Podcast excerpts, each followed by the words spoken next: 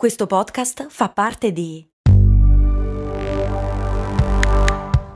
Voice Podcast Creators Company. Se a volte ti senti così, ti serve la formula dell'equilibrio. Yakult Balance, 20 miliardi di probiotici LCS più la vitamina D per ossa e muscoli. Allora, pronti perché devo fare un sacco di ringraziamenti, un sacco di nuovi patron, anche perché sono tutti quelli del periodo estivo e le puntate fino all'altro ieri erano registrate, per cui per forza posso ringraziare solamente oggi Matthew Woods, Giuseppe, Federico, Elia, Mattia, Chiara, la Ubbi, Riccardo, Iago, Michela, Ombra Corta, Silvia, Avido Alchimista, il mitico Daniele Villa, Lodovico, Silvia, Massimo, Andrea, Riccardo, Fabrizio, Stefano, Vicky, Bit, Matteo e Masha. Un record pazzesco. E saluto anche Simone e Nicolò e la Chantal. Ma cominciamo con la domanda di oggi. Che cos'è uno spazio liminale? chiede Davide.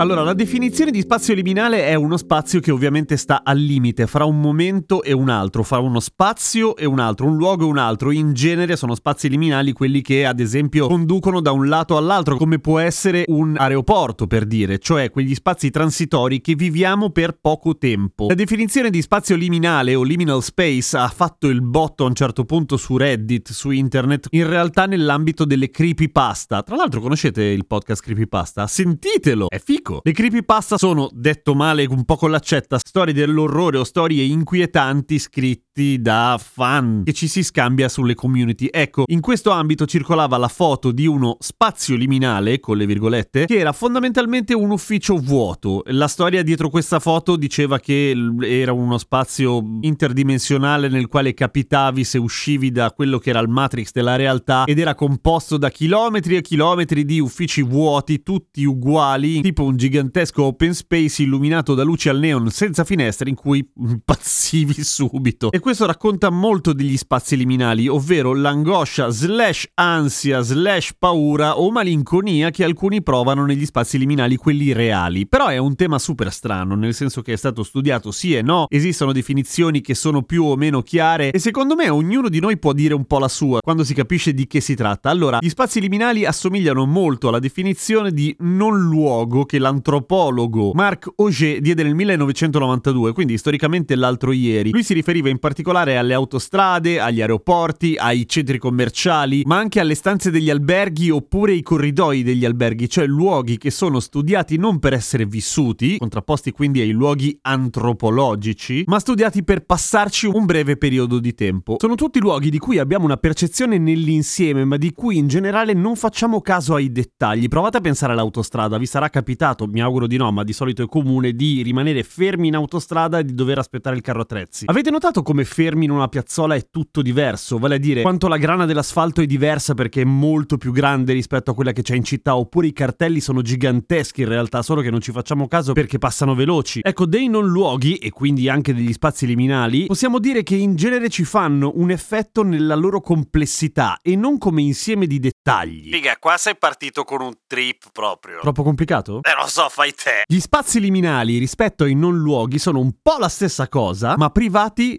degli abitanti. Vale a dire, la mia personale definizione di luogo liminale, e poi spiego perché è mia, non perché sono sto cazzo, semplicemente perché da ragazzino mi sono trovato a dare questa definizione a me stesso, perché ero da solo, appunto, in una piscina di un albergo sotterranea vuota. Cioè, quell'angoscia che si prova nei luoghi costruiti per gli esseri umani quando non ci sono gli esseri umani. Provate a pensare, ad esempio, che ne so, una discoteca o un locale dove andate spesso, però vuoto. Potrebbe essere anche un Luna Park, tutto spento e vuoto, ma attenzione Attenzione, gli spazi liminali non sono necessariamente luoghi abbandonati, cioè le foto di Chernobyl o di Pripyat devastati dal passare del tempo in realtà è solo da quello, per cui invasi dalle piante, le giostre ferme, arrugginite, quello non è uno spazio liminale, quello è un'altra cosa in realtà. Lo spazio liminale non è distrutto, è semplicemente vuoto, ma per il resto apparentemente perfettamente in grado di ospitare persone, solo che le persone non ci sono. Per cui chi se ne frega, cioè perché gira tanta roba intorno agli spazi liminali? Per il loro effetto,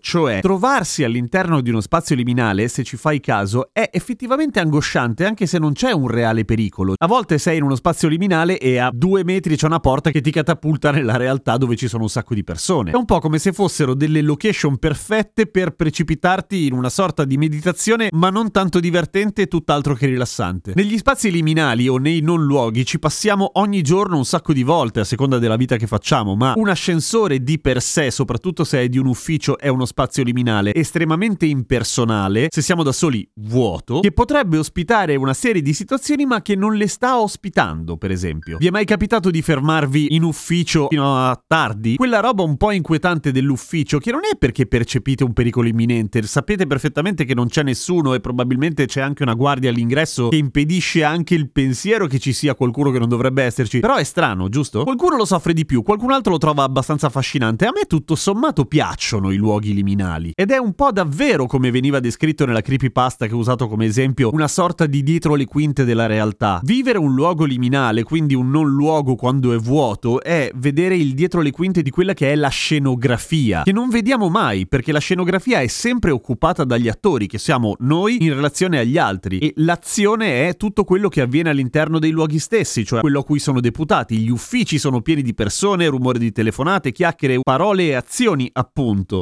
Vederli vuoti è strano, è estraneante. Un altro esempio di non luoghi, in questo caso totalmente artificiali e finti, viene spesso fatto con gli sfondi delle immagini che ci sono sulle scatole dei Lego, nel senso che con il Lego viene particolarmente bene perché hanno una grande cura della grafica, però ovviamente succede su un casino di prodotti. Molte volte troviamo nei cataloghi delle foto, delle immagini di un oggetto con uno sfondo che deve esserci per non farlo sul bianco perché fa schifo, ma non deve distogliere l'attenzione dall'oggetto stesso. Deve essere appunto un fondale, come quelli del teatro, scenografia pura. Se andate a prendere o cercare in internet, praticamente qualunque oggetto Lego ha sullo sfondo qualcosa di coerente con l'oggetto stesso, con l'immaginario, con la serie di cui fa parte, che se togliete l'oggetto è super strano, è quasi inquietante. Punto, non ci sono persone sullo sfondo, non ci sono cose che distraggono e allo stesso tempo sono uno sfondo fatto e finito. Però ripeto, per tornare all'inizio, i luoghi liminali, i non luoghi vuoti, sono in realtà difficili da definire perché ognuno di noi poi ne ha una percezione molto diversa. Secondo me se provate a farci caso, a pensarci, anche ricordando quando vi siete trovati, che ne so, appunto in un gate dell'aeroporto vuoto perché eravate da soli, oppure un parcheggio sotterraneo vuoto, anche se lì magari c'è anche un po' di inquietanza per altre ragioni, però luoghi che di per sé non ispirano pericolo, nel senso che non vi sentite non al sicuro, non vi sentite possibili vittime di aggressioni, che ne so, semplicemente sono inquietanti proprio perché sono vuoti, ma non sono pensati per essere vuoti, sono pensati per essere vissuti, ma in quel momento non lo sono. Ok, è una puntata un po' strana, me ne rendo conto, spero di averti risposto, Davide, e spero di aver fatto venire i giusti dubbi a tutti quanti in modo da pensarci, poi fatemi sapere. A domani con cose molto umane!